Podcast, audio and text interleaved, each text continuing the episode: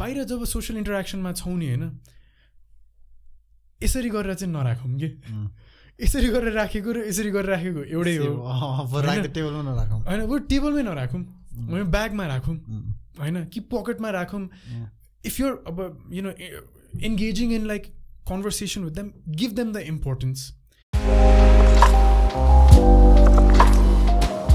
Hi everyone, welcome to episode 3 4 of the podcast series Less or More. Today, my guest is Anup. Uh, till now, I had been calling him Anup Dai. Starting today, it's going to be Anup. Anup, yeah. Yeah, um, I've known him for four years now. Actually, I learned photography and videography from him. Uh, right now, he's the founder of uh, his organization Viewfinders, Wedding Dreams Nepal. He has also started like multiple seven, eight, nine podcasts. and I got inspired to uh, start this podcast after talking to him. So thank you so much Anup दाई आजको topic चाहिँ digital minimalism यो टपिकको बारेमा अनुप दाई र मैले धेरै कुरा गरिसकेको होइन। अनि त्यही भएर मलाई चाहिँ आज अनुप दाईसँग गर्न मन लागेको यो आई थिङ्क लामो नै हुन्छ यो एपिसोड मैले नोट्स लेखेर नै लाइक थाकि नै रहेको थिएँ होइन? कति कति नोट्स भइसकेको थियो? Let's see how it goes the digital मिनिमलिजमको बारेमा। डिजिटल मिनिमलिजम भनेको चाहिँ हजुरलाई के लाग्छ यो डिजिटल मिनिमलिजम भनेको चाहिँ when you hear the term I think जस्तै फर इक्जाम्पल हाम्रो फिजिकल रुम भने जस्तै डिजिटल रुमहरू हुन्छ होइन? सो त्यो कन्टेक्समा चाहिँ जसरी फिजिकल रुममा चाहिँ हामी अनक्लटर गर्न खोज्छौँ द आइडिया अफ डिक्लटरिङ यो digital space is digital minimalism होला। सो अब डिजिटल मिनिमलिजमको कुरा गर्दाखेरि चाहिँ मलाई फर्स्टमा सुरु गर्न मन लागेको चाहिँ कस्तो हो भने let's either mention one or two amazing things you have noticed about the digital platform social media होस् न्युज होस् जेसुकै होस् or something horrible I think it has democratize the access to media सबभन्दा पहिला चाहिँ। And I think that's an amazing aspect जति जे भने पनि होइन। एउटा मिडियाको रिसमा जस्तै फर इक्जाम्पल यही कुरा तिमीले if you had to do it five years before you had to go and talk with any mainstream media company होइन।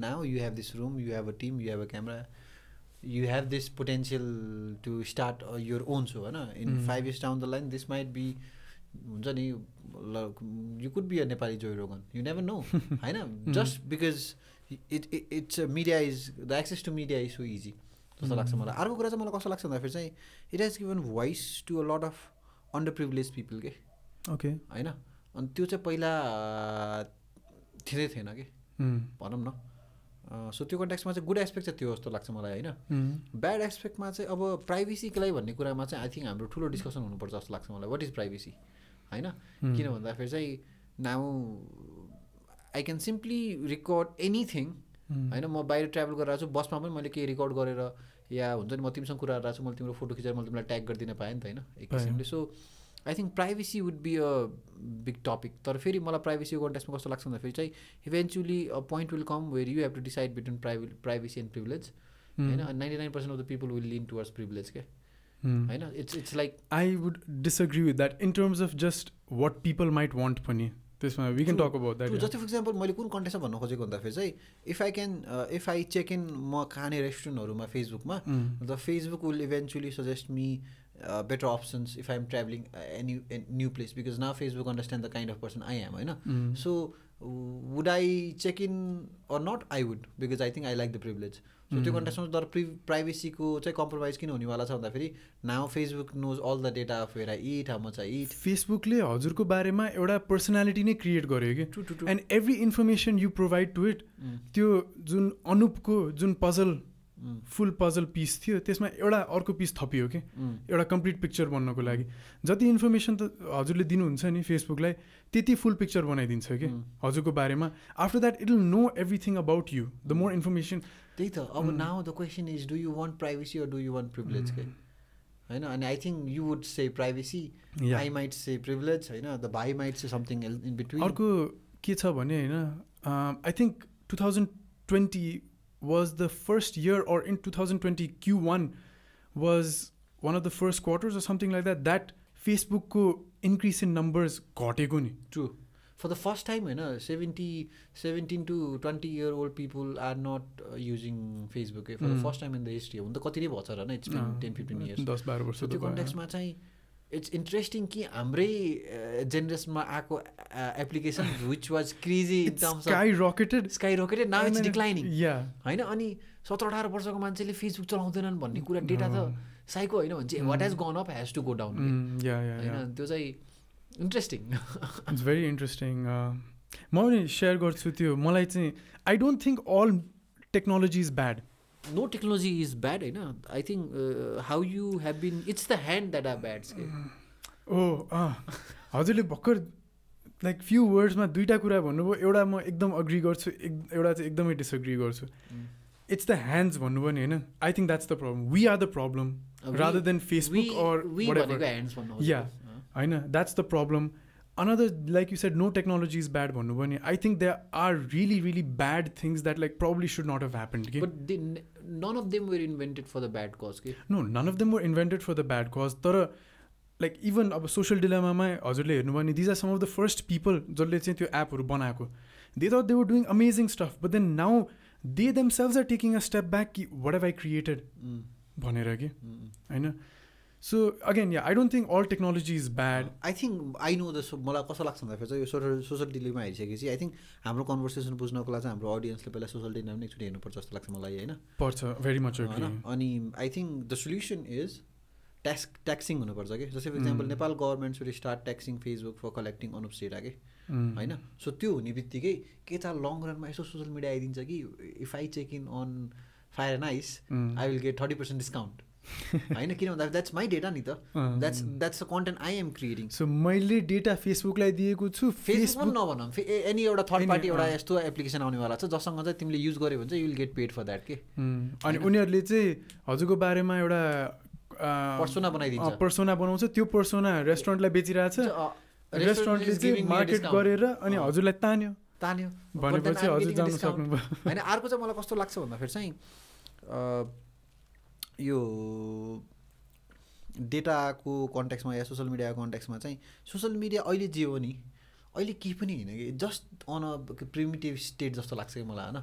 सोसियल मिडिया कन्ट्याक्समा चाहिँ। अब बल्ल सोसियल मिडियाको बेसलाई लिएर होइन तिम्रो धेरै कुराहरू इन्भेन्सन हुनेवाला छ। अर्को कुरा चाहिँ मलाई कति मान्छेले चाहिँ के ख्याल गर्दैन भन्दाखेरि they need to understand Facebook YouTube as it's a user generated content के the platform is not creating any content it's the user who is creating content कि होइन इन इभेन्चुली एउटा यस्तो टाइम आइदिन्छ कि if I am creating content why am I not getting paid for it किन you know the maximum मिलिनियर्सहरू are YouTube millionaires बाहिर होइन how is YouTube YouTube paying them because they are encouraging creators to create content on that platform होइन अनि त्यसमा चाहिँ तिनीहरूलाई चाहिँ एउटा यस्तो मोडल निकालिदिएको छ जहाँ where creators is getting paid for it so eventually I think यस्तो यस्तो सोसियल मिडियाहरू चाहिँ ग्रो हुनेवाला छ जसले चाहिँ इट विल स्टार्ट के are paying people who is creating content so इन्टरनेटमा almost ninety nine percent of the content ninety nine नभनौँ ninety percent of the content is user generated क्या फेसबुक युट्युब इन्स्टाग्राम टिकटक यसमा होइन? यसमा अब हजुरको मेरो डिसएग्रिमेन्ट चाहिँ कहाँ छ भने होइन अब as a content creator you been a content creator for some time now होइन? अब अल यर लाइफ होइन? सो फर द्याट चाहिँ like your from the from the user perspective होइन? मैले के भ्याल्यु तान्न सकिरहेको छु यहाँबाट? होइन अब I mean you are who you are right now because of the content you have created from social media होस् digital media whatever YouTube होस् अरू जेसुकै होस् इभन साई टु से कि every penny that I made in my life I made because of social media because of social media होइन अब मेरो perspective चाहिँ के भयो भने the impact it is having on the subconscious level on us कि like for example म like मलाई the horrors of social media मलाई कति बेला भएको भने म युकेमा हुँदाखेरि होइन साथीसँग like we were just socializing हाम्रो class we went to a pub अनि we just getting drinks and all अनि this friend of mine she was talking to me होइन। मसँग कुरा गरिरहेछ। सी डिन इभन रियलाइज उसको हात पकेटमा गयो फोन अगाडि छ her eyes are on me one hand the is a beer उसको औँला यत्तिकै स्क्रोल गरेर यत्तिकै स्क्रोल गरिरहेछ कि।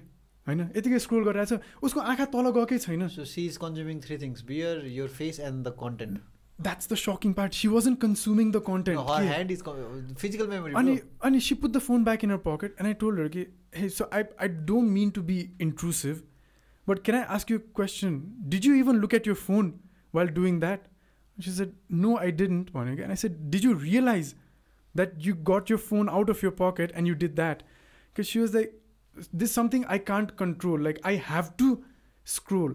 A lot of times on Instagram and Facebook, उसले इन्स्टाग्राम खोलेको थियो कि? मैले हेरेको थिएँ बरु। I saw her screen she didn't she her screen कि? अनि सी सेट कि I just have to do this भने कि I went back to my flat after that I deleted Instagram for my phone न I didn't delete my account I deleted the app for some time होइन? अनि I think कि यस्तो detox गर्नु चाहिँ होइन?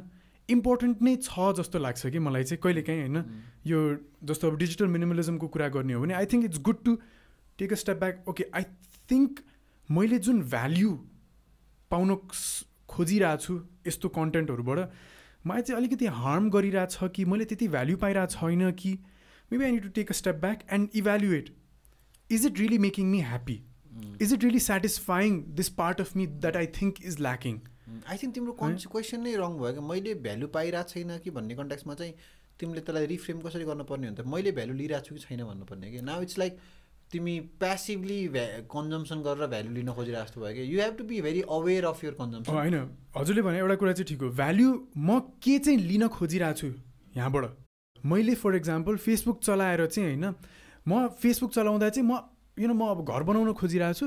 सो म आर्किटेक्टहरूको यु नो पेजहरू खोज्छु इन्टिरियर डिजाइनर्सहरू खोज्छु त्यस्तो भन्नुहुन्छ भने त कति भेटाउनुहुन्छ होला भ्याल्यु पाउनु भयो होइन?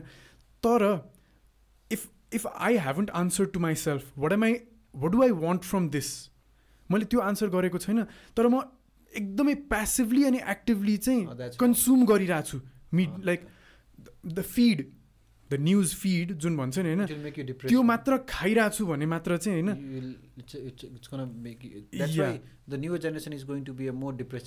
डेफिनेटली यो एउटा मैले डेटा पाएको थिएँ कि धेरै डेटाहरू मैले लेखाएको छु मेरो नोट्सहरूमा एउटा डेटा पाएको मैले होइन? Attention span in the last like some twenty years or something नै होइन? हाम्रो इलेभेन सेकेन्ड्सबाट एट सेकेन्ड्समा घटिसकेको छ हाम्रो अटेन्सन स्प्यान के अरे best performing app is TikTok because it has my god it has के भन्छ स्रिङ्क द इन्टरटेनमेन्ट या डोपोमिन इन फिफ्टिन सेकेन्ड्स के? अनि यो सबै हजुरलाई ठिक लाग्छ त? यसो हो कि जस्तै फर इक्जाम्पल मलाई कस्तो लाग्छ भन्दाखेरि चाहिँ होइन? जसरी उनीहरूले हाम्रो डेटा लिइरहेछ अनुप जस्तो अनुप बनाइरहेछ। बायो जस्तै फर इक्जाम्पल बायोमेट्रिक तिम्रो ऊ हुन्छ नि यहाँ आजकल कतिपय ओप्पोहरू पुरानो मोबाइलमा चाहिँ नयाँ मोबाइलमा चाहिँ पछाडिबाट पनि biometric what kind of data do you think they are taking from our hand biometric सोच्दाखेरि क्रेजी लाग्दैन भोलिको दिनमा तिम्रो डिएनएसम्म होइन? तिम्रो स्किनको उसम्म डेटा गइरहेको छ कि? यो सबै अनि लाइक अब त्यही भएर अब वान रिजन इज प्राइभेसी त्यो त भयो होइन? प्राइभेसी कि प्रिभिलेज प्राइभेसी कि प्रिभिलेज एउटा डिबेट भयो। तर अर्को भनेको चाहिँ जुन यो like what is it doing to you होइन like you said and it is social media addiction भन्छ नि द रिजन द अडिक्सन नै थपिएको छ इज बिकज इट इज के? हामीलाई it's making us happy or sad based on something it is feeding us कि? मलाई चाहिँ प्यानिक हुनुपर्छ जस्तो लाग्दैन होइन? म त एकदम पर्छ जस्तो लाग्छ। एलटेली भयो किन भन्दाखेरि चाहिँ तिमीले हिस्ट्री हेऱ्यो भने चाहिँ जब जब एल्कोहल आएको थियो नि एउटा सर्टन पोइन्टमा हेवायर भएको थियो कि? त्यसपछि बल्ल रुल्स आयो कि एक्काइस वर्षभन्दा कमले खान पाउँदैन भनेर। होइन? जब तिम्रो यो सेक्स एकदमै इभल्भ भएको थियो तब बल्ल पछि एउटा ट्याक्सिङ भयो या हुन्छ नि प्रस्टिट्युसन या लिगल कि इलिगल भनेर हुन्छ नि। सो संसारमा जे जे पनि इभोल्युसनहरू भएको छ नि त्यो चाहिँ पहिला हेवाएरै हुन्छ कि? तर त्यसपछि ट्याक्सिङ हुन्छ त्यसपछि रुल्स लाग्छ कि? अहिले सोसियल मिडियाको रुल्सै छैन यति वर्षभन्दा कमले चलाउने भने त छ तर anybody one anyone can create a ऊ होइन? यतिसम्म छ कि यदि तिमीसँग दुई करोड छ भने तिमी बिहारमा त हल्का लगाइदिन सक्छौ त्यसरी कन्टेन्टलाई स्पोन्सर गरेर।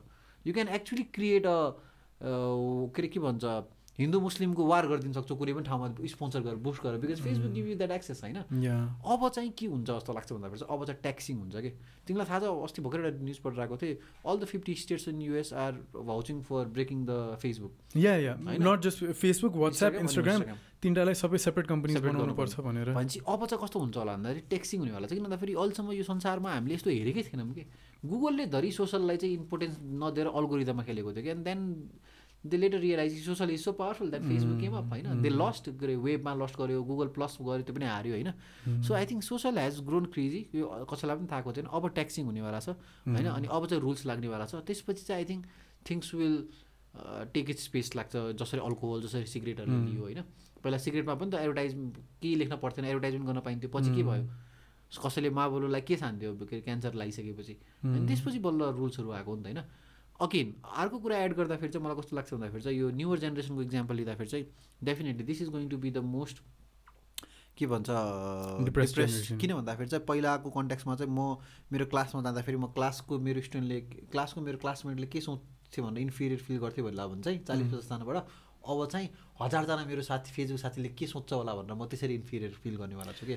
The degree of inferiority is going to हो दिस इज मैले जुन भने the impact it is having on us भने नि होइन mm. मैले त्यस त्यो कारणले चाहिँ I think that is more important than privacy and stuff like that the reason I like why I think that is because no matter how much we try होइन हाम्रो एउटा mm. डिजिटल फुटप्रिन्ट छ।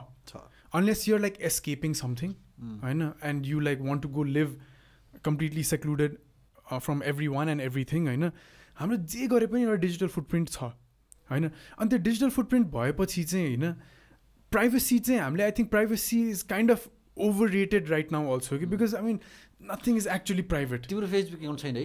मेरो Instagram छैन Facebook छ तर म Facebook फोनमा राख्दिनँ केही पनि गर्दिनँ। फेसबुक अकाउन्ट नभएको मान्छेको नि सिडो फेसबुक एकाउन्ट हुन्छ अरे। So like yeah I mean privacy right now is kind of overrated होइन? तर the impact that it can have on us होइन?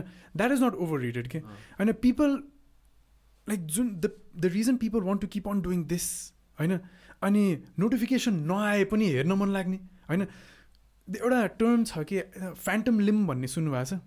फ्यान्टम लिम भनेको चाहिँ हामीले पढ्दाखेरि होइन के थियो भने मान्छेको खुट्टा काट्दा काट्या थियो होइन? अनि खुट्टामा खुट्टा काटिएपछि त काउकुती त लाग्दैन पाइतलामा होइन? तर काटिएको ठाउँमा पनि होइन पाइतलामा काउकुती लागेको चाहिँ फिल हुने अरे कि? फ्यान्टम लिम के? नभएको खुट्टामा पनि सेन्सेसन आइरहेछ। ओके वा अनि फ्यान्टम भाइब्रेट भन्ने एउटा टर्म कोइन भयो कि रिसेन्टली पकेटमा फोन छ भाइब्रेट भएको छैन तर भाइब्रेट भएको जस्तो फिल हुन्छ नि होइन? हो त्यसलाई फ्यान्टम भाइब्रेट भन्छ कि? अनि this is a real thing के? राइट नाउ बुझ्नुभयो नि होइन? अनि मान्छेहरूले फोन टाइम टाइममा टाइम टाइममा होइन? एउटा रिसर्च गरेको थियो होइन मान्छेहरूले। एभ्री पन्ध्र मिनटमा हामी फोन चेक गर्दो रहेछौँ होइन? स्क्रिन टाइम एभरेज पाँच घन्टा छ अरे।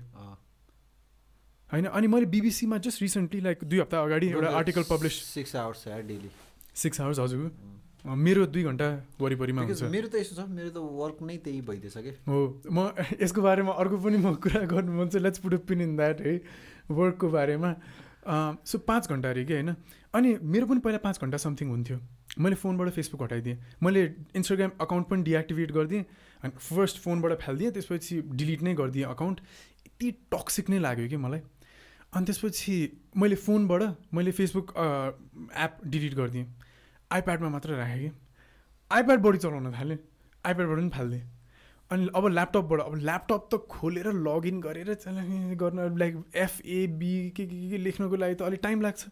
अनि त्यो अलिक झ्याउ लाग्दो भएर चाहिँ त्यो झ्याउ लाग्ने भएर चाहिँ फेसबुक कन्जम्सन घट्यो कि। म त फेसबुक खासै कन्जमै गर्दैन मेरो त मोस्टली इन्स्टाग्राम र युट्युब हो। इन्स्टाग्राम हो इन्स्टाग्राम अनि युट्युबले धेरै खान्छ टाइम चाहिँ इन्स्टाग्रामको चाहिँ मलाई साइको के लाग्छ भन्दाखेरि चाहिँ I know it's the same number of people who are watching my story होइन? इभेन्चुली चौबिस घन्टा स्टोरी रहिरह्यो भने it's the same number of people who are watching it why am I even bother to see who have because I just can be के जसले हिजो story हेरेको थियो तिनीहरूले नै हेर्छ भनेर म ढुक्क भएर बस्न पाएँ नि त अनि स्टोरी हेर्न पनि धेरै मान्छेहरूले के गर्छन् त्यो त्यो रातो गोलो नदेखोस् भनेर tap tap tap tap tap click गरेर चाहिँ सबै स्टोरिज भ्याउनको लागि पनि गर्छन् नि मान्छेहरूले। तर त्यो नम्बर अफ पिपल साठीबाट सत्तरी बढ्यो भने खुसी लाग्ने। होइन त्यो लाइक बढी देखियो भने खुसी लाग्ने। म पहिला इन्स्टाग्राम चलाउँदाखेरि फोटोग्राफी अलिक गर्थेँ कि होइन? अब होइन हजुरसँग फोटोग्राफी क्लासेस सिकेपछि इन्स्टाग्राममा फोटोजहरू हालेपछि ह्यासट्याग बिएनडब्लु ह्यासट्याग फोटोग्राफी लेखेपछि त त्यो पब्लिक प्रोफाइल्सहरूमा कहाँ कहाँ देखिन्छ भनेर खुसी लाग्ने होइन? अनि यति धेरै ह्यासट्याग्स राखेर दस बिसवटा राखेर फोटोहरू अपलोड गर्ने। अनि मलाई कस्तो हुन्थ्यो थाहा छ? आफूलाई आफ्नो मान्छेहरूबाट लाइक आउनुभन्दा पनि पनि नचिनेको मान्छेबाट लाइक आउँदाखेरि त ओ आमा फोटोग्राफर नाउ किनभने समथिङ बिएनडब्लु फोटोग्राफी लाइक त्यो फोटो भनेपछि यस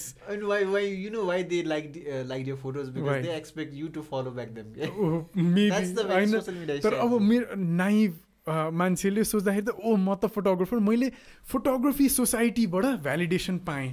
They like my photo some random फोटोग्राफरले like गरिदिएपछि त अनि फलो गरेपछि त यस मेरो my status as a photographer has climbed up a little bit भन्ने कि myself esteem was based on the number of likes the strangers who like my photos अनि म त लाइक सिट वाट इज झन् म त साइकोलोजी स्टुडेन्ट होइन like I and all of these things impacted me more when I thought कि like you know यसरी impact भइरहेछ मान्छेहरूलाई मलाई पनि त्यसरी इम्प्याक्ट भइरहेछ द साइकोलोजिकल इम्प्याक्ट देखेपछि द डोपोमिन रस द्याट मेरो दिमागले पाइरहेछ फ्रम वान लाइक होइन?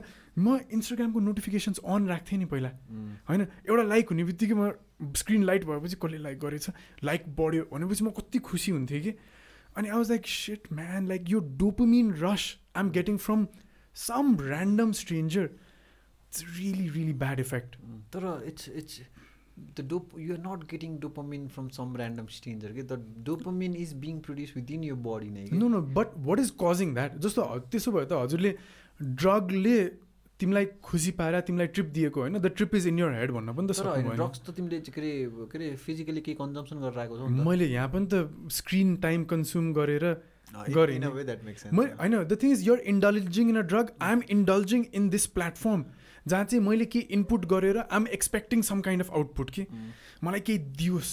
मलाई चाहिँ त्यही त प्रब्लम चाहिँ के भन्दाखेरि चाहिँ ल्याक अफ अवेरनेसमा हो कि ब्रो होइन आई थिङ्क द प्र पिप the problem is we are not aware of things that we do होइन अनि त्यो कन्टेक्समा चाहिँ भनौँ न के अरे instead of now you can not change this world in any different way it's development is never backward it's always front होइन त्यो कन्टेक्समा चाहिँ आई थिङ्क सबभन्दा पहिला हामीले यो सोसियल डिलमा हेरिसकेपछि हामीले आब यो अवेर भनेर हामीले आफ्नो अवेरनेसमा के अरे काम गर्नुपर्छ होला जस्तो लाग्छ कि मलाई चाहिँ। मिनिमलिजम पनि त अवेरनेस हो नि। Aware about everything let's jump to that topic है त ल। डिजिटल मिनिमलिजममा अवेरनेसकै बारेमा कुरा गरौँ होइन? कमिङ टु अब digital minimalism how can we reduce the negative impact that social media that a digital platform mm. Can have on us कसरी reduce गर्न सक्छौँ त हामीले? अवेर भएर। तर अवेर भएर मात्र पुगेन नि आफू एक्सन पनि लिनु पऱ्यो आई थिङ्क सबभन्दा पहिला चाहिँ why am I using social media भन्ने कुरामा चाहिँ ऊ हुनु पऱ्यो होइन? My suggestion would be not be dependent on social media just for entertainment के त्यहाँ इन्टरटेनमेन्टको लागि मात्रै युज गरिरहेको छु भन्ने कुरा त फस्यो मान्छे। इट्स अ लुप होइन जस्तै फर इक्जाम्पल आफ्नो बिजनेसलाई प्रमोट गर्नु हो कि आफ्नो नेटवर्क बढाउनको लागि हो कि होइन अनि मैले चाहिँ एउटा मेटाफोर लिन्छु कि सोसियल मिडियालाई कसरी लिन्छु भन्दाखेरि चाहिँ social media is like a stage कि? यु गो होइन जस्तै for example let's you're an artist we all are an artist होइन। What we do we we के अरे as an artist you get to perform on a stage नि त। So the last thing you should do is गएर स्टेजमा perform गरिसकेपछि सबैले ताली बजाइसकेपछि त्यही स्टेजमा बसिरह्यो भने त मान्छेले त ढुङ्गा हाल्न थाल्छ नि त। होइन? किन भन्दा भइसक्यो नि त। सो सोसियल मिडिया पनि एउटा स्टेज हो। You as an artist you should go there perform do what ever you want do होइन? इन एज अ सिङ्गर हो कि डान्सर हो कि भने जस्तै नेटवर्क बढाउने हो कि बिजनेस प्रमोट गर्ने हो कि आफ्नो कोलिग्सहरूसँग टचमा राख्ने हो कि एउटा कम्युनिकेसन च्यानल बनाउने हो कि do why do what ever you have to do to using social media but once you have done that come out of it होइन come out of the stage you can not be on a stage for ever के because if you go be on a stage for ever you would be very conscious about how अनासिस looking at you या seeing you या जजिङ you so त्यो कन्टेक्स्टमा चाहिँ see it as a stage go perform definitely go and perform because you are not using social media for your business you are not using social media for a lot of its potential होइन you are losing something social media is something really big right now तर go perform come back होइन अनि don't leave there live on your real life क्या I think that is one kind of an awareness even if you are running a business होइन you are promoting this podcast you go you promote you come back के तर not every one not all the billions of people on Facebook are there for so identify what you're there for some people are there to like हाम्रो पेरेन्ट्सहरूको कुरा गरौँ इन्टरटेनमेन्टको लागि entertain now that's that's very risky के so म चाहिँ कसरी हेर्छु भने अवेरनेस इज द एन्सर के अवेरनेस त हो होइन? तर अब जस्तो अवेरनेस पछि त एक्सन त पऱ्यो नि होइन। अफकोर्स होइन। अवेर मान्छेले त एक्सन लिन्छ लिन्छ। अनअवेर मान्छे चाहिँ भट्किने हो कि। अवेर मान्छेले त अवेर भइसकेपछि त what is right what is wrong अब अवेर हुँदा हुँदै पनि कसैले कन्ज्युम गर्छ भने त आई थिङ्क नाउ उसलाई चाहिँ हामीले के अरे ऊ भन्न मिल्दैन कि। के भन्छ कल्प्रिट या उसलाई चाहिँ हामीले फसेको भन्न मिल्दैन कि बिकज अवेर अवेर भएर कसैले चुडाइरहेको मान्छेलाई चाहिँ के भन्छ थाहा नभएको मान्छेलाई पो ठिक छैन तर एडिक्सन भएपछि त जति अवेर भए पनि you ask a lot of smokers you know smoking is injurious to health know it yeah तर दे कान्ट क्विट नि गाह्रो छ एडिक्टेड छ. सोसियल मिडियामा पनि जस्तो अब हामीले अघि भन्यौँ नि होइन young people are addicted to it होइन they are depressed I a lot of people not just young people धेरै मान्छेहरू एडिक्टेड छन्. They are addicted to this feeling of doing this म जसलाई एउटा इक्जाम्पल दिन्छु होइन। मैले फेसबुक फोनबाट फालेँ इन्स्टाग्राम फालेँ ट्विटर त चलाउँदैन चलाउँदिनँ तर पनि फालेँ होइन? अनि अब म अब युट्युब पनि फोनबाट फालिदिने सोचिरहेको छु। लिङ्कटिन छ लिङ्कटिन पनि फाल्ने सोचिरहेको छु होइन? नट द अकाउन्ट फोनबाट चाहिँ कि। किनभने लिङ्कटिनमा म गएर यस्तो यस्तो गर्नु मन लाग्ने कि। लिङ्कटिनमा कि? होइन? लिङ्कटिन पनि LinkedIn is a productive place made use to be a productive made to be a productive place something like Facebook जहाँ चाहिँ you can feel productive LinkedIn, and you can feel like you know you're getting value out of it. Uh, linkedin is a new phase. Linkedin is a very professional facebook अहिले म लिङ्कटिनमा गएर यस्तो गर्न थालेँ। I see people are posting family pictures यार। अति लिङ्कटिनमा अति होइन। अनि त्यस्तो गर्न थालेँ कि अनि म त what the hell is happening man you what is this feeling होइन? दिस दिस फिलिङ कि दिस इज द एडिक्सन कि यसो भएर हुनु भयो कि हामीले पैसा पनि यसरी गर्यौँ नि त। हुनसक्छ है? अनि अर्को के भयो भने होइन अनि मलाई म अब एनिथिङ जहाँ म इन्डल्ज गर्न सक्छु नि म फोनबाट फाल्ने सोचिरहेको छु। दराज। म दराजबाट महिनामा मेबी एकचोटि सपिङ गर्छु होला। तर के गरौँ के गरौँ भने फोनमा दराजमा गएर यस्तो गर्नु मन लाग्छ। हेर्नु मन लाग्छ। ब्रो के अरे तिमी अवेर हुनु नसकेर युआर युजिङ डिस्टेन्सिङ कि तिमी अडिक्टेड भएको भए चाहिँ इट डेफिनेटली मेक्स सेन्स होइन कि जस्तै फर इक्जाम्पल डिस्टेन्स गर्नु जस्तै फर इक्जाम्पल कोही ड्रग्समा अडिक्टेड छ भने उसलाई कसरी गर्छ भन्दाखेरि माइक्रोडोजिङ गर्छ होइन? मतलब एउटा उसले आफ्नो डिस्टेन्स मेन्टेन गर्छ अनि ऊ गर्छ। तर इट्स सो स्याड कि for you to not use Facebook yeah for you to invest your time on something more productive होइन you have to close your eyes to the कि जस्तै फर इक्जाम्पल म चुरोट खान्न भनेर बाटोमा हिँड्दाखेरि चाहिँ आँखा चिम्माएर बस्छु so that I don't see any होइन त्यो होइन नि आई थिङ्क त्यो एनालोजी गलत भयो। मैले म चुरोट नखानको लागि म चुरोटै बोक्दिनँ भनेको। होइन त्यही त तर कस्तो? म म फेसबुक नचलाउन म फेसबुक म यो नगर्नको फेरि तिमी होल अकाउन्ट डिलिट गर्न सकिरहेनौ क्या होइन मनले मान्दैन कि तिमी होइन मैले इन्स्टाग्राम त डिलिट गरेँ अकाउन्ट डिलिट होइन तिमीले एप डिलिट गर्यो। होइन अकाउन्ट नै डिलिट गरेँ। ए ओके ट्विटरमा गर्यो। डिलिट कहाँ डिएक्टिभेट त्यही त डिलिट इट टोटल डिलिट अब तिमीले सन्दीपले खोल्यो भने it would be a new account it would be a. New account पहिलाको why can't do that on Facebook मैले मेरो जस्तो हजुरले भन्नुभयो नि फर यो बिजनेस भन्नुभयो नि होइन। मैले फर माई बिजनेस नै भनेर मैले त्यही भएर यहाँ फेसबुक राखिनँ। मैले मेरो वर्क फोनमा त्यो बिजनेस स्विट मात्र राखेँ कि? जहाँ चाहिँ हजुरको पेज मात्र हेर्न मिल्छ पेजको active my idea is why can not we train our self to be more aware कि regardless of you have an app or not I know I am using it in a very aware way होइन? If I don't want to use I don't want to use किनभने म हजुरलाई भन्छु होइन people who quit alcohol नि होइन? जस्तो you have to quit it cold turkey म बिस्तारै फेज आउट गर्छु भन्यो भने होइन इट भेरी सेल्डम वर्क्स कि you have to quit it cold turkey alcohol नखाने हो भने होइन घरमा नराख you want be drawn to it अनि तर तिमीलाई लाग्दैन। त्यसपछि if you putting something you are you might have been addicted we are all addicted to this sensation of doing this and getting the likes कि तर तिमीलाई ऊ लाग्दैन जस्तै फर इक्जाम्पल इन्स्टाग्राम तिमीले डिलिट गर now you can't even you can't even enjoy some of its pros भनेर। Because cons तिमीलाई यति भारी भयो कि रादर देन के हुन्छ नि बरु म हटाइ नै दिन्छु टाइपको के बुझेँ मैले भन्नु खोजेको? The cons I felt were so bad that the pros म इन्स्टाग्राम किन चलाइरहेको थिएँ भने होइन म वर्कआउट भिडियोज हेर्थेँ होइन हाम्रो घर बनाउने प्लान भइरहेछ म आर्किटेक्चर आर्किटेक्चरको फोटोज भिडियोजहरू हेरिरहेको थिएँ होइन। तर के भयो त्यो एक्सप्लोर सेक्सनमा गएर होइन जति आर्किटेक्चरको हेऱ्यो त्यति आर्किटेक्चरकै आउँथ्यो। तर एक्सप्लोर सेक्सनले त अनुपले केलाई लाइक गर्यो? सुजनले केलाई लाइक गर्यो? होइन? उसले केलाई लाइक गर्यो? मेरो भाइले केलाई लाइक गर्यो? मेरो गर्लफ्रेन्डले केलाई लाइक गर्यो? दिदीले केलाई लाइक गर्यो? त्यहाँ पनि देखाउँछ नि। होइन? अनि त्यसपछि त्यो फोटोजहरू हेरेपछि मैले नखोजेको कुरा कुरा पनि त्यहाँ देखेँ। त्यो देखेपछि अब लाइक मन पऱ्यो होला। अनि त्यहाँ क्लिक गऱ्यो भने अनि इन्स्टाग्रामले बुझ्छ कि ए यसलाई त यो पनि मन पर्दो रहेछ।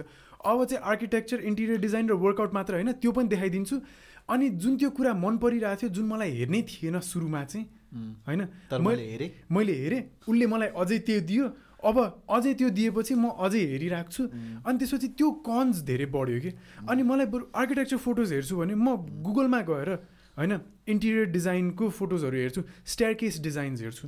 म पिन्ट्रेस्टमा गएर स्ट्यार केस डिजाइन्स हेर्छु के हेर्छु। अनि पिन्ट्रेस्टको नेगेटिभ इफेक्ट्स होला मैले अहिलेसम्म देखेको छैन।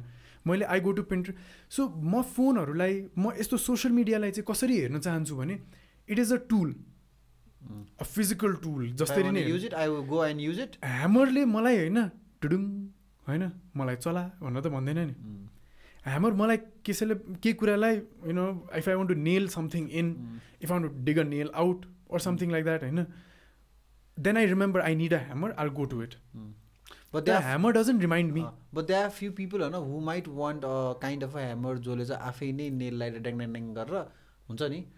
त्यो ए okay for first five years you might be very happy किन भन्दाखेरि ए कस्तो ह्यामर आयो जब त मैले ठोक्नै परेन भनेर अनि कुनै दिन ठोक्दा ठोक्दा त्यसले तिम्रो टाउकोमा खस्छ होइन। साला यस्तो पनि ह्यामर हुन्छ भनेर चाहिँ I think it's it's our need to want something more and eventually when we have it होइन we we try to get rid of it के लाइक पाए त नपाए त मिट्टी पाए त सोना you use two words right now. It is our need to want more भन्नु भयो नि होइन is it a need or is it a want के हाम्रो addiction to our social It's media definitely a want. होइन is making it a want rather than a Yes, need. it's not a need. होइन you using it for your तर यसो हो कि page फेरि- नि होइन। फेरि यस्तो हुन्छ नि त ब्रो तिमीले चाहिँ अ, कस्तो पनि भन्न पायो भन्दाखेरि चाहिँ फाइभ गियरको बाइक र एट गियरको बाइक थियो तर वी स्टिल प्रिफर एट गियरको बाइक न एट गियरको बाइक वान टु कि निड हो? वान टु तिम्रो फाइभ गियरकै बाइकले चाहिरहेको थियो नि त। होइन? सो त्यो कन्ट्याक्समा चाहिँ again we as a human have always been के भन्छ यो हाम्रो नेचर हो कि हन्टर्स एन्ड ग्यादर्सको देखि हामी यहाँसम्म कसरी ग्रुम भयौँ कसरी ग्रो भयौँ भन्दाखेरि we always wanted something else कि इलोन मक्सलाई तिमी के भन्छौ wanting to go to Mars Mm. Is it a need or is it a want like you know we might need How do you need see it? another space How do uh, you see another planet to uh, we might need another planet to colonize not colonize but like you know establish um, के अरे our home in or something like that भनेर होइन म त want भन्छु र भन्दिनँ need पनि तिमीले आफै भन्यो होइन। वान्ट र निड पनि maybe it's it would differs as differ to people होइन? होइन सो दे क्यान ठिक हो। Not be a one answer के हजुरले अघि जुन भन्नुभयो नि होइन जुनले हामीलाई अलर्ट दिइरहेको छ त्यो पनि काम लाग्ने हुनसक्छ भन्नुभयो नि। होइन। बिबिसीको मैले अघि भन्दै थिएँ नि एउटा आर्टिकल पढाएको थिएँ। मेरै म पहिला पढेको ठाउँ एलएससीले एउटा रिसर्च गराएको थियो कि होइन यो सोसियल मिडियाको कन्सम्सनको बारेमा। सबभन्दा बढी स्ट्रेस कुन एपले दिन्छ?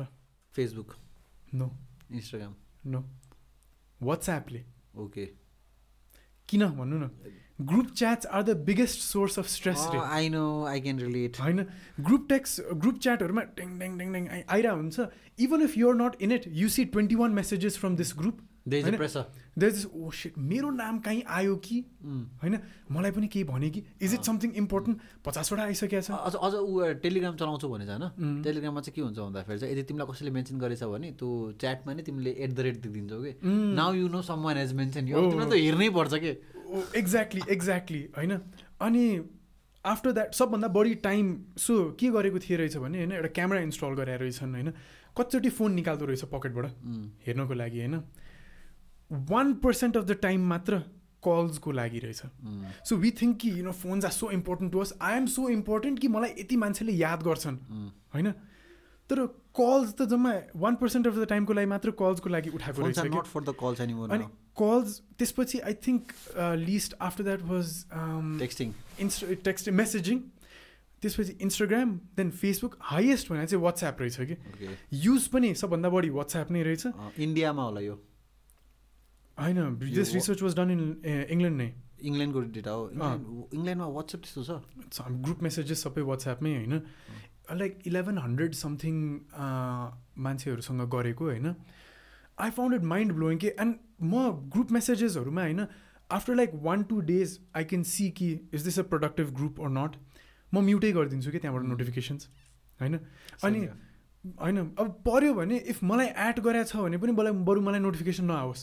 त्यस्तो अर्जेन्ट छ भने मलाई इन्डिभिजुअली नै मेसेज गिल्टी फिल हुन्छ नि ग्रुपबाट निस्किनको लागि एक्जिट गर्नको लागि के सोच्ला? मलाई त्यस्तो मलाई कतिचोटि निकालेको छ ग्रुपबाट। आई फिल नो गिल्ट बरु धन्न। होइन आफू निस्किन कि कुनै काहीँ कुनै साथीहरूले ग्रुपमा राखिदिएको हुन्छ नि अब अब मेरो त्यस्तै। म्युट म्युट गरिदिएपछि मतलबै भएन। होइन। तर खोल्दाखेरि नोटिफिकेसन त आउने देख- देखिने त भयो नि होइन। त्यही त खोल्दाखेरि चाहिँ देखिने भयो कि so now this is a hammer मैले उठाइरहेको छु काम लाग्दाखेरि अनि म त्यहाँ नोटिफिकेसन देखेर पच्चिस पचास हजार होइन? सो सोल्युसन के भयो त ब्रो यार? We are talking about about solution ल भेरी गुड एक्चुली ल। सल्युसन्सहरू कुराहरू। म एउटा भन्छु हजुर एउटा भन्नु है त त्यसपछि ल। म भन्छु मेन सल्युसन भने पुस नोटिफिकेसन्स बन्द गरिदिने। पुस नोटिफिकेसन्स एनिथिङ लक स्क्रिनमा पनि नोटिफिकेसन नआओस् ब्यानर भएर यसरी पनि तल नझरोस् पुस नोटिफिकेसन्स नै बन्द गरिदिने। Mm. Unless it is a call or for example text message or what ever होइन अब text message text usually text message भने ग्रुप्सहरूबाट त्यसरी आउँदैन। वाट्सएप भाइबरहरूमा आउला ग्रुप मेसेजेसहरू होइन टेक्स्ट मेसेज अर कल्स बाहेक पुस नोटिफिकेसन्स बंद गरिदिने।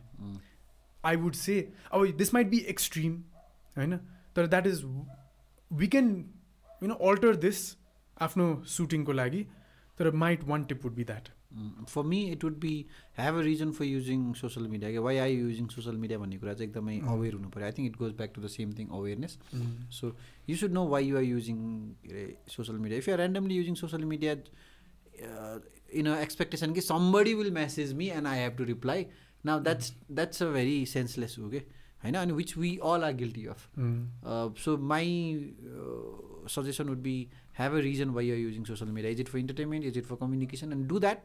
And come out of the stage. मेरो अर्को म एउटा सजेसन दिन्छु होइन for maybe better consumption of social media more intentional consumption of social media मैले त्यही भने लाइक अब मेरो यो होल च्यानलले minimalism deliberate living intentional living भनेर डिजिटल मिनिमलिजममा पनि एउटा इन्टेन्सनल वेमा म सोसियल मिडिया कन्ज्युम गर्छु भने होइन फोनहरूबाट चाहिँ एज मच एज पोसिबल एप्सहरू डिलिट गर्ने होइन I would actually say as ल त्यो कामको लागि होइन भने होइन त्यो एप हटाइदिने कि if it is taking too much of your time हटाइदिने त्यो एप त्यसमा चाहिँ म कसरी रिलेट गर्न सक्छु भन्दाखेरि चाहिँ I recently change my phone होइन अनि मेरो पुरानो फोनमा चाहिँ त्यो एपको एन्डसम्म जानको लागि चाहिँ सात सात आठचोटि गर्नुपर्ने हुन्थ्यो कि होइन। अनि त्यो कन्टेक्समा चाहिँ कति धेरै हुन्थ्यो? अब रिसेन्टली एप गरिसकेपछि मेरोमा मैले सुरुमा छ सातवटा एप याद गरेँ अनि एप डाउनलोड गरेँ सक्यो कि? अब मलाई याद पनि छैन कि त्यो त्यत्रो पाँच छवटा स्वाप त किन गर्नु पर्छ कति धेरै एप रहेछ मेरोमा? जुन चाहिँ मैले अहिले किन युज भइरहेन त? एकदमै युज हुने भएको भए त मेरो दिमागमा त्यो पनि डाउनलोड गर त्यो पनि डाउनलोड गर भन्ने हुन्थ्यो नि त। सो आई थिङ्क एपको कन्ट्याक्समा पनि we just download and let it be there कि? त्यसले गर्दाखेरि चाहिँ अब धेरै नै केही कसैलाई अब मलाई त कसै केही डिस्टर्ब गरेन भने पनि तपाईँको मोबाइललाई स्लो डाउन गरेर आएको छ नि त। So I think I'm just vouching on the idea just के मैले चाहिँ मेरो सजेसन चाहिँ के छ भने if you're not using it deleted अनि if you actually feel like it is having a harmful impact on me because म धेरै चलाइरहेको छु डिलिट गरेर म कसरी यसलाई कम चलाउन सक्छु?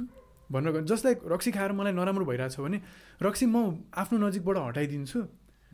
त्यो भयो भने मेबी कम खाइन्छ भन्ने हुन्छ नि होइन?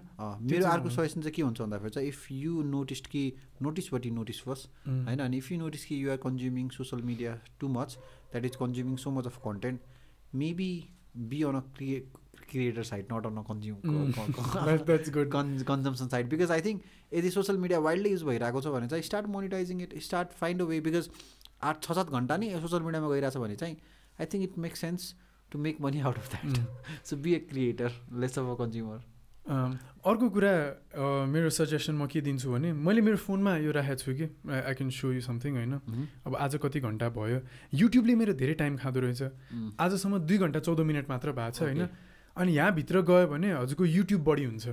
अनि युट्युब चाहिँ म किन चलाउँछु भने बिहान उठेपछि होइन अब भन इन द टोइलेट भन एम वासिङ माई फेस भन am even showering and all म युट्युबमा आई प्ले समथिङ कि सम लाइक सङ होइन? सम लाइक यु नो अब कमेडी भिडियो यताउता। बिहान म एभ्री मर्निङ उठेपछि म न्युज चाहिँ सुन्छु कि होइन? MSNBC BBC CNN whatever sad that is sad कि होइन अनि I actually have something what about news भनेर कि होइन? तर म धेरै चाहिँ हेर्दिनँ।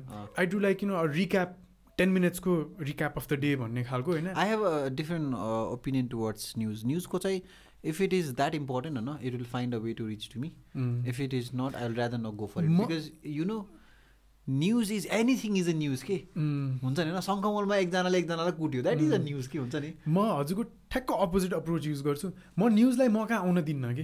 That's why you consume everything के पहिला पुस नोटिफिकेसन्स अन राख्थेँ कि मैले? आम्मामा कति न्युज कति न्युज आउने कि? अनि ओभरवेलमिङ भएर स्याड नै हुन्थ्यो कि म त। लाइक नथिङ गुड कि? अहिले? अहिले चाहिँ होइन म बिहान उठेपछि म धेरै हेर्दिनँ। टेन टु फिफ्टिन मिनट्सको म त्यो रिक्याप होइन अफ द डे हेर्छु होइन।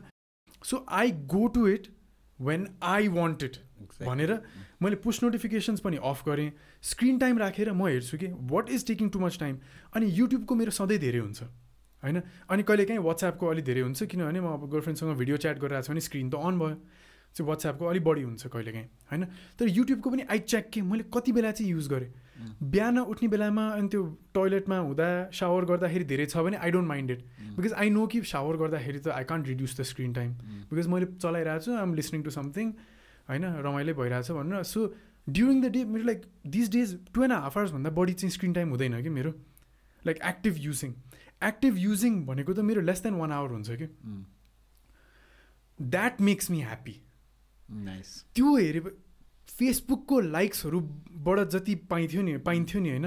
पहिला फोनमा ढुडुङ ढुडुङ ढुडुङ बजिरहेको होइन? तर कस्तो अहिले त्यो स्क्रिन टाइम कम देख्दाखेरि this is intentional use of my phone the the fact of using something so much and then you cultivating a hate feeling for it and then you removing it and hate using feeling it होइन using it less and then being happy for the fact कि now it's it's it's you could have just you could have just worked on your awareness के man होइन म I यो hate feeling छैन मलाई मलाई चाहिँ के थियो भने होइन am I being productive with this जब मेरो फेसबुकमा दिनमा चालिस पचास मिनट एक घन्टा म स्क्रिनमा हेरेर यसरी फेसबुक चलाइरहेको छु इज द्याट प्रोडक्टिभ नो मलाई चाहिँ एकदमै हेल्पफुल लाग्ने चाहिँ these things deleting apps that you don't use reducing push notifications अनि चेकिङ स्क्रिन टाइम के?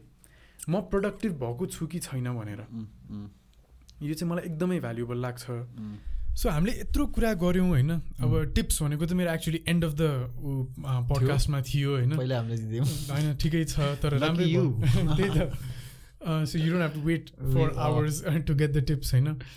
तर मलाई एउटा कुरा चाहिँ एकदम इम्पोर्टेन्ट टपिक चाहिँ मलाई के गर्नु मन लागिरहेको थियो सरी एउटा एकदम इम्पोर्टेन्ट टपिक मलाई के कुरा गर्नु मन लागिरहेको थियो भने होइन social media the word social means you social भनेको you in the context of others you. And others creating a society together होइन भयो नि होइन फेसबुकले गर्यो त्यो इन्स्टाग्रामले गर्यो भयो धेरै सोसियल मिडिया युट्युबले गर्यो लिङ्कटिनले गर्यो it's connecting us all the every other social media has a stories या होइन सो सोसियल मिडियाले कनेक्ट गरिरहेछ।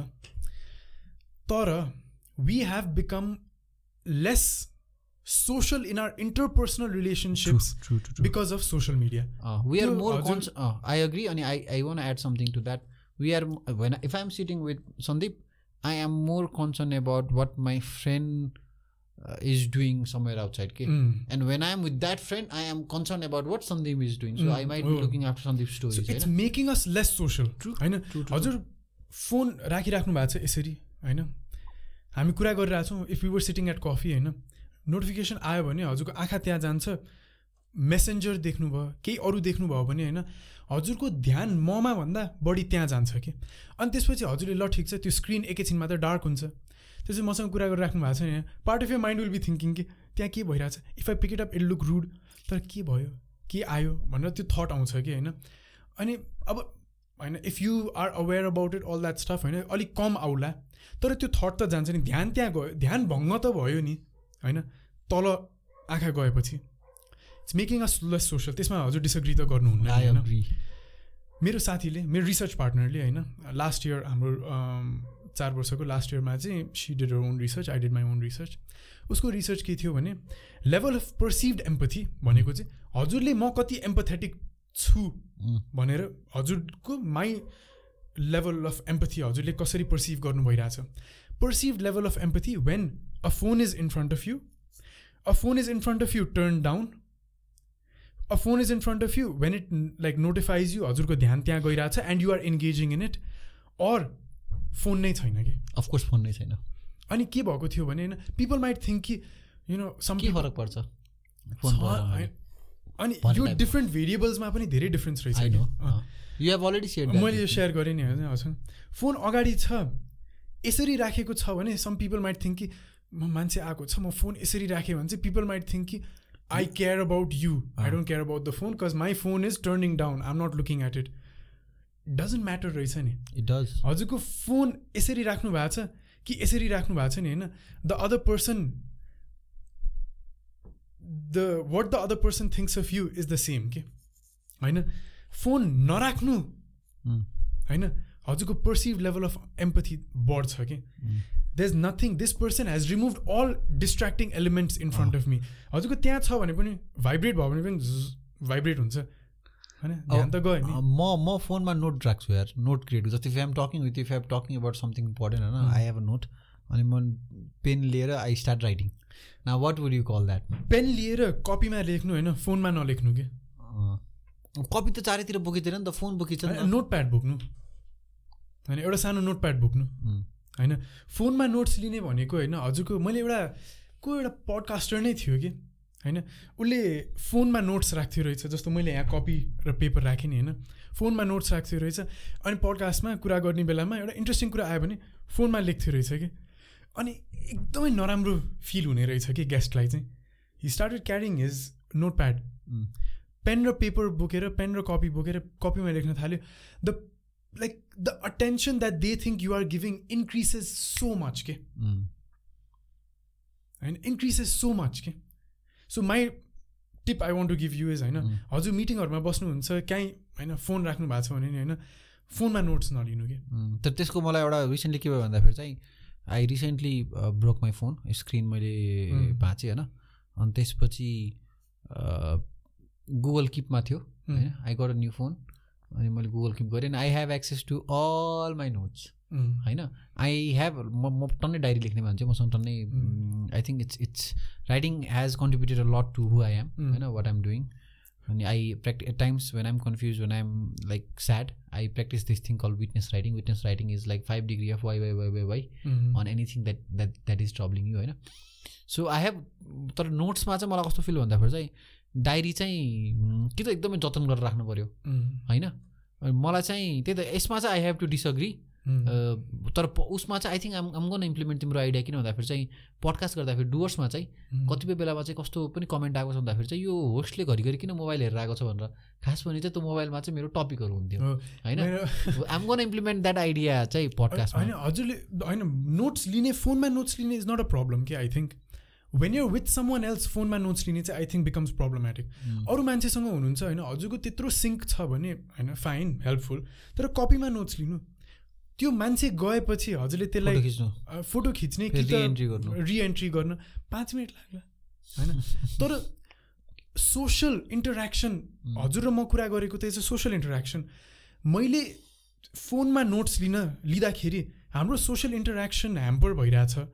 एउटा सोसियल मिडिया एपबाट नोटिफिकेसन आएर मेरो करेन्ट सोसियल इन्टरेक्सनमा ह्याम्पर भइरहेछ। भने के अर्थ भयो त? तर do know why podcast is getting so hype why because it is giving you freedom to consume content even without looking at screen के होइन बिकज आई थिङ्क आज हामीले हाम्रो होल कन्टेन्ट नै हाम्रो कन्भर्सेसन हो नि त कसैले यो भिडियो नहेरे पनि they will still get video नहेरे म पडकास्टहरू त्यसरी हेर्दाखेरि फोन यतिकै राख्यो भने सुन्न पाइन्छ सो मैले यससँग केमा रेड गर्न खोजेको भन्दाखेरि चाहिँ होइन anything passive anything that saves our time is getting popular के होइन सो आई थिङ्क एउटा दामी आइडिया चाहिँ के हुनसक्छ भन्दाखेरि रेकर्ड बरु होइन आजकल मैले गरेँ गरेछु तिन चारचोटि चाहिँ जस्तै for example I recorded the whole conversation होइन अनि पछि चाहिँ जस्तै फर इक्जाम्पल कतिपय गेस्टसँग जाँदाखेरि चाहिँ I I I meet my guest beforehand होइन we draft we curate our content and then we go on on recording कि अनि कतिपय कन्ट्याक्समा चाहिँ आई सिम्पली रिकर्डेड हामी जब साथीहरूसँग कतै जान्छौँ फ्यामिलीसँग कतै जान्छौँ नि होइन we really need to keep our phone away नै कि झोला आजकल सबैले बोक्छन् होइन झोलामा राखिदिने फोन होइन पकेटमा राख्ने एयरप्लोन मो एयरप्लेन मोडमा राख्ने होइन भाइब्रेट आयो भने पनि ध्यान त्यहाँ जान्छ कि होइन? अनि like make deliberate effort to engage with people who are with you in person के rather than being distracted by people who are on this thing होइन? We are so over indulgent हामी एकदमै ओभर इन्डल्ज गरिरहेछौँ हाम्रो फोनहरूमा हाम्रो स्क्रिनहरूमा हामी कम भेट्छौँ कि मान्छेहरूसँग होइन? आजकल झन् यो जुम मिटिङ्सहरू भएपछि त होइन? इट्स सेफ होइन? In these time tired of Zoom meeting I am tired of Zoom meetings है इट्स सेफर अहिले टिच इन जुम नि होइन? I teach in Zoom I मैले यति लाइक सेफर त भयो बिकज अफ कोभिड होइन? तर मैले यति डिसएडभान्टेज देखिरहेको छु नि अनलाइन क्लासेसबाट लाइक इट्स अनफ्यादमेबल के? सो हामी मान्छेहरूसँग कम कम कम इन्टरेक्ट गर्दैछौँ। आजकल त पर्स इन पर्सन मिटिङ्सलाई पनि बरु सकिन्छ भने पनि होइन अभोइड गरेर जुममै गरौँ न भन्ने बेला आइसक्यो आउँछ पनि अझै पनि बढ्छ होइन। हामी कम मान्छेहरूसँग भेटिरहेछौँ। जब भेट्छौँ होइन let's be conscious aware like you said let's be aware that यसले हामीलाई डिस्ट्र्याक्ट नगरोस् होइन। ब्यागमा राखौँ होइन। इन पर्सन इन्टरेक्ट गरौँ। कति मान्छेहरूले मैले एकजनाको कसको भिडियो हेर्दै थिएँ घरमै छोडिदिउँ भनिदिन्छ कि। किन the people I want to hang out with are here I don't need a phone मलाई कसले इन्भाइट कसले मेसेज पठाउँछ? वाट युर सेङ मैले यहाँ ध्यान दिएँ भने अनुप दाई you are less important than this random notification plus I think यसो पनि हो कि आई थिङ्क नोटिफिकेसन भन्दा पनि आई थिङ्क एउटा ऊ पनि के गयो कि the need to capture everything के? जस्तै फर इक्जाम्पल अहिले तिमीले कुनै पनि स्मार्टफोनको एड हेऱ्यो भने होइन? Thirty forty percent focus is on how good the camera is के how good the retina screen is के so the need to capture almost everything fear of missing out भन्ने के भन्ने वेन एभर यु गेट होइन whenever you get a food you want capture it भनौँ न? अनि त्यो कन्ट्याक्समा चाहिँ अब फोन तिमीले अघि भन्यो नि it makes so much sense कि just one percentage for the calls कि अरू त आई थिङ्क नाइन्टी पर्सेन्ट त फोटो खिच्न होला। अनि मान्छेहरूले जति फोन निकालेको थिएँ नि होइन? ओन्ली फिफ्टिन पर्सेन्ट लाइक जस्तो मैले भने notifications are bad notifications are bad भने नि मैले notifications are not the worst रहेछ कि वी आर द वर्स्ट रहेछ इन वाट सेन्स भनौँ हन्ड्रेड पर्सेन्ट लाइक जतिचोटि मैले फोन निकालेँ नि पकेटबाट only fifteen percent of the time or something like that पन्ध्र बिस percent was when the phone alerted me कि remaining eighty percent of the time was consciously यो यादै नभइकन फोन निकालिरहेको थिएँ कि only fifteen to twenty percent was फोनले मलाई याद गराएको। बाँकी त लाइक मैले यादै नगरिकन झट्ट निकालेछु ओ सिट फोन हातमा। So notifications are bad but हाम्रो एडिक्सन इज द वर्स्ट कि इज द वर्स्ट थिङ बुझ्नुभयो नि अनि सो अर्को सजेसन दिने हो भने होइन बाहिर जब सोसियल इन्टरेक्सनमा छौँ नि होइन यसरी गरेर चाहिँ नराखौँ कि? यसरी गरेर राखेको र यसरी गरेर राखेको एउटै हो। टेबलमा नराखौँ। होइन बरु टेबलमै नराखौँ ब्यागमा राखौँ होइन? कि पकेटमा राखौँ if you're about you know engaging in like conversation with them give them the importance. म नोटिफिकेसन आएर मैले त्यहाँ हेरेँ अनि त्यसपछि यसो गरेँ यसो गरेँ। होइन दाइलाई नै कति नराम्रो लाग्छ नि होइन? ध्यानै दिन सकेन। बोलाएको छ। होइन? तर ध्यान चाहिँ डाइ यसो यसो डाइभर्ट भइरहेको छ। होइन कति नराम्रो कि होइन? सो लेट्स ट्राई द्याट गाह्रो हुन्छ। होइन? फोनमा भाइब्रेट आजकल त हाम्रो कान लाइक आँखा सब कुरा सो ट्युन टु भाइब्रेट हुने बित्तिकै छट्ट थाहा भइहाल्छ कि ब्यागमा पनि भाइब्रेट भयो भने थाहा हुने कि। होइन? अनि ध्यान त्यहाँ गइहाल्छ है। तर यो डिजिटल मिनिमलिजम भनेको नि होइन यो कन्भर्सेसन चाहिँ हजुरले एकदम राम्रो कुरा भन्नुभयो कि अवेर हुनु पऱ्यो अनि अवेर भएपछि take action to reduce your consumption reduce your indulgence के? होइन? Am I being submerge now होइन? म धेरै नै इन्डल्ज गरिरहेको छु कि छैन? धेरै गरिरहेको छु भने take steps to reduce that indulgence कसरी? होइन हामीलाई के को लागि म यो चलाइरहेको छु लाइक दाइ set purpose purpose what is the purpose behind me using this अर्को भनेको म धेरै युज गरिरहेको छु भने बरु घटाउँ यो क्वान्टिटी एप डिलिट गरेर हुन्छ कि पुस नोटिफिकेसन्स घटाएर हुन्छ कि स्क्रिन टाइम हेरेर चाहिँ अझै अवेरनेस बढाउने म धेरै चलाइरहेको छु ओ oh सेट म यो चाहिँ कम गर्नुपर्छ। बेसिकली त्यो भनेको स्क्रिन टाइम हेरेको भनेको यो धेरै रक्सी खाइरहेछ भने डक्टर कहाँ डक्टरले रिपोर्ट दिन्छ। यो body is decaying because of all this things you're putting inside it अनि आई थिङ्क अझै एउटा कुरा पनि के भन्नुपर्छ होला भन्दाखेरि चाहिँ it's not just about looking at a screen होइन? It is it's not just about using phones and being in slip to the notification it's also about being aware कि what kind of content I you consuming होइन? जस्तै for example if you're watching an hour long conversation like such होइन if you are watching an hour long conversation on the healthy lifestyle or if you're watching a 15 second video of someone dancing that does not add any value to your life and i think being very aware on kind of a content you are consuming is also important because you are what you eat भने जस्तै these are the contents your brain eat कि your sense organ eats कि होइन and that shapes you somehow सब subconscious लेभलमा त्यो return रिट त्यो रिटेन्सन भएर द्याट सेप्स आवर इन्भाइरोमेन्ट नि त we are what it so also be very aware on the kind of a content you're consuming कि सो त्यो पनि एकदमै इम्पोर्टेन्ट होला I I very much agree with you आफू एकदमै प्रोएक्टिभ हुनुपर्दो रहेछ कि किज like all of you have to be a doer you have to be you have to be a doer you have to be very proactive in the sense that you know this is not good for me this is good for me I will do the things that add value to my life अनि फेसबुकको जुन मैले आज धेरै negative कुरा गरेँ नि Facebook इन्स्टाग्राममा चाहिँ एउटा पोजिटिभ कुरा चाहिँ छ जुन चाहिँ मेरो अर्को एउटा एपिसोडमा जस्तो minimalism in our interpersonal relationships how to remove toxic people from your life यताउता भनेर एउटा एपिसोड गर्दैछु कि मैले चाहिँ। त्यसमा चाहिँ सोसियल मिडियाको एउटा बेनिफिट चाहिँ छ। त्यसमा नेगेटिभ कुरा पनि गर्छु। बेनिफिट पनि छ होइन। तर प्रोएक्टिभ हुनुपर्दो रहेछ कि। That's a topic for another day तर यो कुरामा चाहिँ अवेर हुनुपर्छ। अनि अवेर भएपछि प्रोएक्टिभ हुनुपर्छ। होइन। यो चाहिँ धेरै कुरा गरियो। है।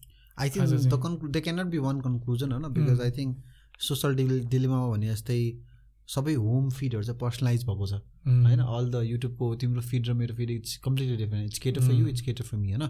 सो आजको कन्भर्सेसनबाट पनि I think it can you can take away a lot of things होइन?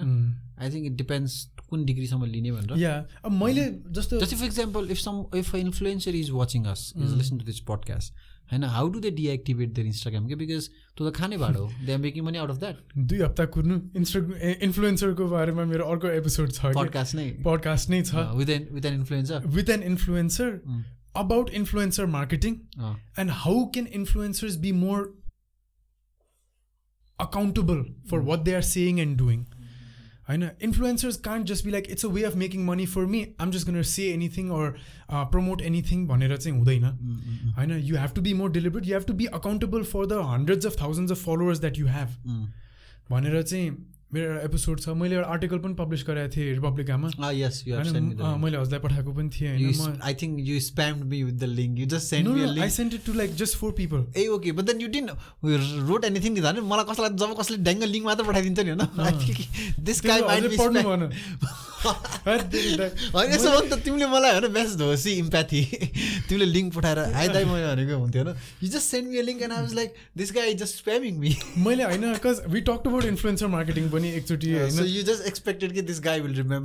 मैले चारजनालाई मात्र पठाएको थाहा छ दाइ? ओ I feel so guilty now पढ्नु अब त घर घर ल यत्रो मेरो लाइक किन अब I don't know many people होइन? एनिवे तर मैले लाइक जम्मा चारजनालाई पठाएको कि सो मैले भन्नुपर्ने तिम्रो टेक अवे चाहिँ अबदेखि चाहिँ if you sending someone just just just tell them I think यसो हुन्छ होला कि त एउटा अर्को इम्पोर्टेन्ट कन्भर्सेसन के पनि हुनसक्छ भन्दाखेरि चाहिँ।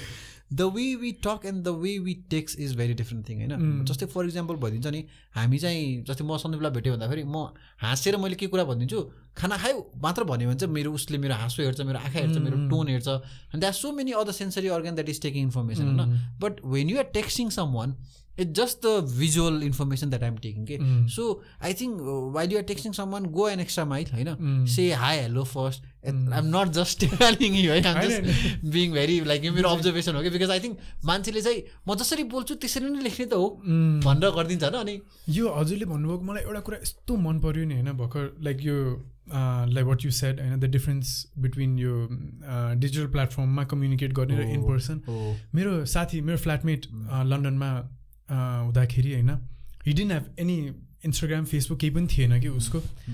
होइन रेडिट र युट्युब मात्र चलाउँथ्यो। मलाई कसले स्पोन्सर गरोस् दाइ? मलाई कहिले आफै स्पोन्सर गर। मलाई कसैले स्पोन्सर गर्दा पनि गर्दैन होइन। अनि सो प्लिज आउनुहोस् स्पोन्सर या गर्नु होइन। अनि सो उसले फेसबुक इन्स्टाग्राम केही पनि थिएन जम्मा युट्युब र रेडिट मात्र चलाउँथ्यो होइन? त रेडिट पनि धेरै चलाउँथ्यो है? अनि उसले मलाई भन्यो कि Sandeep I don't need social media because if I think of someone कसैलाई याद गरेँ भने म कल गर्छु। म कल गर्छु मेसेज गर्छु। केमा मेसेज गर्छु? एसएमएस वाट्सएप होइन? टेक्स्ट मेसेज गर्छु होइन? अनि I text them saying hey I been thinking about you होइन? याद आएको थियो। How's is going we should catch up होइन? I don't need Facebook to remind me कि this person is alive if I remember them होइन I will text them अनि म उसँग when you was my flatmate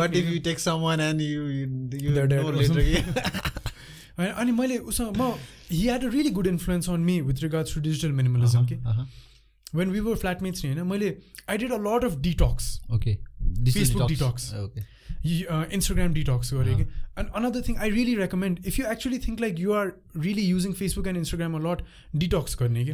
It just so fancy word you're using in front of social media कि like when you say detox होइन you are saying कि this is very toxic it I do think so like मैले जुन भने नि I think it is toxic why do I say addiction why do people say addiction because it is toxic होइन अनि addiction भएको कुरासँग detox गरेको it's नाइ मैले detox not in the sense that you know कहिले नचलाऊ भनेर होइन detox for ten days detox for a month होइन एन्ड देन वाट ह्यापन्स त्यो मन्थमा होइन त्यो मन्थमा नेगेटिभ केही इम्प्याक्ट भयो कि भएन घाटा फिल भयो कि भएन or did you feel like it actually felt good होइन द पिपल मैले the people I missed I genuinely missed and I actually spoke to them I made it a point to call them and talk to them hey I missed you it's been some time you haven't spoken तर Instagram फेसबुकहरू के हुन्छ भने दुई तिन दिनमा उनीहरूको photo photo देखिन्छ and it gives you the feeling कि ए we are in touch I know ऊ अस्ति के अरे कता घुम्न गएको थियो। ठिक छ होइन ठिक छ लाइक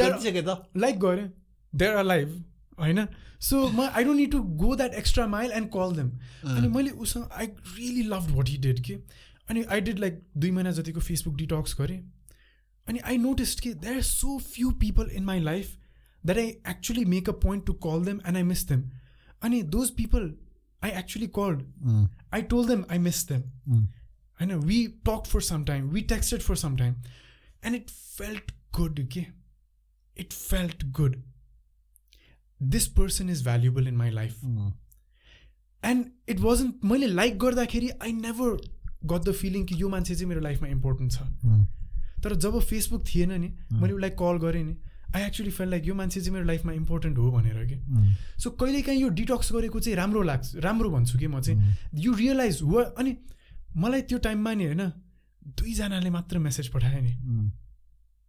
जब मेरो फेसबुक थिएन होइन दुईजना नट माई कजन्स होइन मेरो कजन्सहरू त हाम्रो ग्रुपहरू हुन्थ्यो याद गरिरह हुन्थ्यो।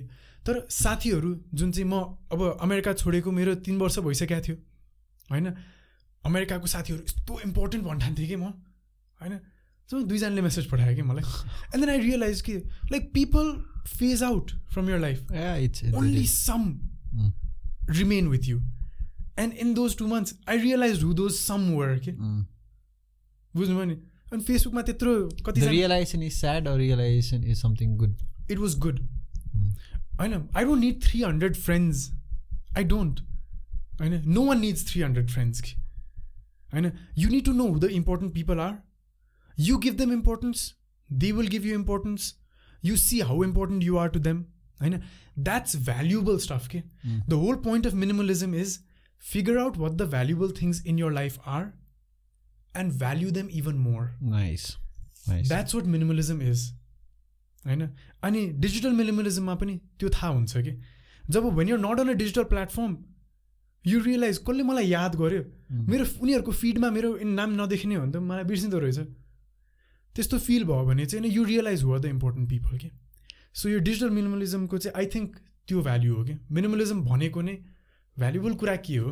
I like the ending definition of yours you identify the things that are value to you and you value them back even more even more nice nice nice nice so thank you so much दाई। आज आउनुभयो thank you so much for inviting होइन मलाई यो एकदम रमाइलो लाग्छ हजुरसँग कुरा गर्दा। मैले हजुरलाई अब चार वर्ष अगाडि मलाई कस्तो खुसी लाग्छ भने मैले दाइलाई when you was working from a one two room सेटिङबाट अहिले like a proper studio and like you know going up to so much bigger things होइन? I love seeing that it made like it genuinely made me feel so good seeing that like you know I like एकदम like you know value गर्छु कि हजुरसँगको interaction होइन? So I thank you so much for coming your अनि आज चाहिँ मैले हजुरलाई यो बुक सेल्फको बारेमा पनि भनिरहेको थिएँ होइन? के हो यो बुक सेल्फको भ्याल्यु चाहिँ म भन्छु होइन? यो बुक सेल्फ चाहिँ मोस्ट अफ द बुक्स मैले जुन पढेको होइन? नजिक मोस्ट अफ द बुक्स मैले पढेको चाहिँ होइन? अनि अब पढिसकेर पनि घरमा राखिरहेको थिएँ कि। अनि मलाई चाहिँ के फिगर आउट भयो भने बरु मैले पढेको बुक्सहरू चाहिँ अरूसँग सेयर गर्छु। And then maybe I get more value from it कि किनभने पढिसकेर मैले राखिराख्दा त। एक्ज्याक्टली त्यति भ्याल्यु त पाइनँ मैले। होइन? सो मैले पढेको बुक्सहरू चाहिँ pass it on to someone else like it already अनि after they read it please share it with someone who can get value from it true किन आफूसँग राखिराख्यो भने त्यति भ्याल्यु नहोला। दिज आर अल फिक्सनल है नन फिक्सन पनि छ। Okay non I get to choose which I which I want take whichever you want होइन? नन फिक्सन चाहिँ मैले पाँचवटा चाहिँ मसँग राखेँ the books that I really really like and I got value from true true होइन?